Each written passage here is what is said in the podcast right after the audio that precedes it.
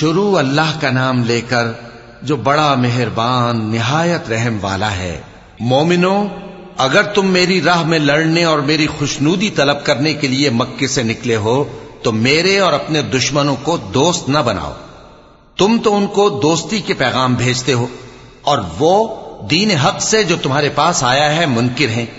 اور اس وجہ سے کہ تم اپنے پروردگار یعنی اللہ تعالی پر ایمان لائے ہو، پیغمبر صلی اللہ علیہ وآلہ وسلم کو اور تم کو جلا وطن کرتے ہیں۔ تم ان کی طرف پوشیدہ پوشیدہ دوستی کے پیغام بھیجتے ہو اور جو کچھ تم مخفی طور پر اور جو علل اعلان کرتے ہو، وہ مجھے معلوم ہے۔ اور جو کوئی تم میں سے ایسا کرے گا، وہ سیدھے رستے سے بھٹک گیا۔ اگر یہ کافر تم پر قدرت پالیں، تو تمہارے دشمن ہو جائیں۔ اور ایزا کے لیے تم پر ہاتھ بھی چلائیں اور زبانیں بھی۔ اور یہ چاہتے ہیں کہ تم کسی طرح کافر ہو جاؤ۔ قیامت کے دن نہ تمہارے رشتے ناتے کام آئیں گے اور نہ اولاد۔ اس روز وہی تم میں فیصلہ کرے گا اور جو کچھ تم کرتے ہو اللہ اس کو دیکھتا ہے۔ مسلمانوں، تمہیں ابراہیم اور ان کے رفقا کی نیک سیرت کو اپنانا ضروری ہے۔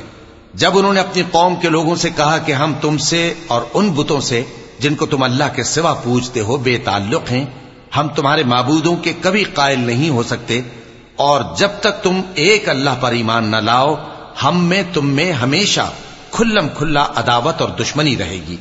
ہاں ابراہیم نے اپنے باپ سے یہ ضرور کہا تھا کہ میں آپ کے لیے مغفرت مانگوں گا اور میں اللہ کے سامنے آپ کے بارے میں کسی چیز کا کچھ اختیار نہیں رکھتا۔ اے ہمارے پروردگار، تجھی پر ہمارا بھروسہ ہے اور تیری ہی طرف ہم رجوع کرتے ہیں اور تیرے ہی حضور میں ہمیں لوٹ کر آنا ہے۔ اے ہمارے پروردگار ہم کو کافروں کے ذریعے فتنے میں نہ ڈالنا اور اے ہمارے پروردگار، ہمیں معاف فرما، بے شک تو غالب ہے حکمت والا ہے۔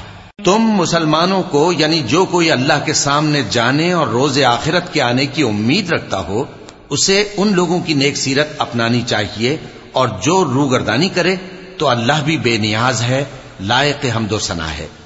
عجب نہیں کہ اللہ تم میں اور ان لوگوں میں جن سے تم دشمنی رکھتے ہو دوستی پیدا کر دے اور اللہ قادر ہے اور اللہ بخشنے والا ہے، مہربان ہے۔ جن لوگوں نے تم سے دین کے بارے میں جنگ نہیں کی اور نہ تم کو تمہارے گھروں سے نکالا، ان کے ساتھ بھلائی اور انصاف کا سلوک کرنے سے اللہ تم کو منع نہیں کرتا۔ اللہ تو انصاف کرنے والوں کو دوست رکھتا ہے۔ اللہ انہی لوگوں کے ساتھ تم کو دوستی کرنے سے منع کرتا ہے، جنہوں نے تم سے دین کے بارے میں لڑائی کی اور تم کو تمہارے گھروں سے نکالا۔ اور تمہارے نکالنے میں اوروں کی مدد کی۔ تو جو لوگ ایسوں سے دوستی کریں گے، وہی ظالم ہیں۔ مومنوں، جب تمہارے پاس مومن عورتیں وطن چھوڑ کر آئیں، تو ان کی آزمائش کر لو۔ اور اللہ تو ان کے ایمان کو خوب جانتا ہے۔ سو اگر تم کو معلوم ہو کہ وہ مومن ہے تو ان کو کفار کے پاس واپس نہ بھیجو کہ نہ یہ ان کو حلال ہیں اور نہ وہ ان کو حلال ہیں۔ اور جو کچھ انہوں نے ان پر خرچ کیا ہو وہ ان کو دے دو اور تم پر کچھ گنا نہیں کہ ان عورتوں کو مہر دے کر ان سے نکاح کر لو اور کافر عورتوں کے ساتھ تعلقات نکاح باقی نہ رکھو یعنی انہیں کفار کو واپس دے دو اور جو کچھ تم نے ان پر خرچ کیا ہو تم ان سے طلب کر لو اور جو کچھ انہوں نے اپنی عورتوں پر خرچ کیا ہو وہ تم سے طلب کر لیں، یہ اللہ کا حکم ہے جو تم میں فیصلہ کیے دیتا ہے۔ اور اللہ جاننے والا ہے، حکمت والا ہے۔ اور اگر تمہاری بیویوں میں سے کوئی تمہارے ہاتھ سے نکل کر کافروں کے پاس چلی جائے اور اس کا مہر وصول نہ ہوا ہو، پھر تم ان سے جنگ کرو اور ان سے تم کو غنیمت ہاتھ لگے۔ تو جن کی بیویاں چلی گئی ہیں، ان کو اس مال میں سے اتنا دے دو جتنا انہوں نے خرچ کیا تھا۔ اور اللہ سے جس پر تم ایمان لائے ہو، ڈرتے رہو۔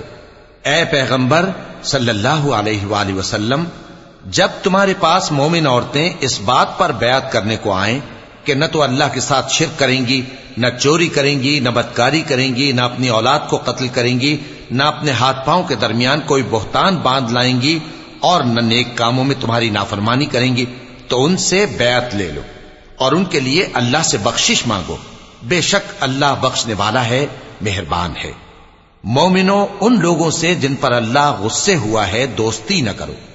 کیونکہ جس طرح کافروں کو مردوں کے جی اٹھنے کی امید نہیں، اسی طرح ان لوگوں کو بھی آخرت کے آنے کی امید نہیں۔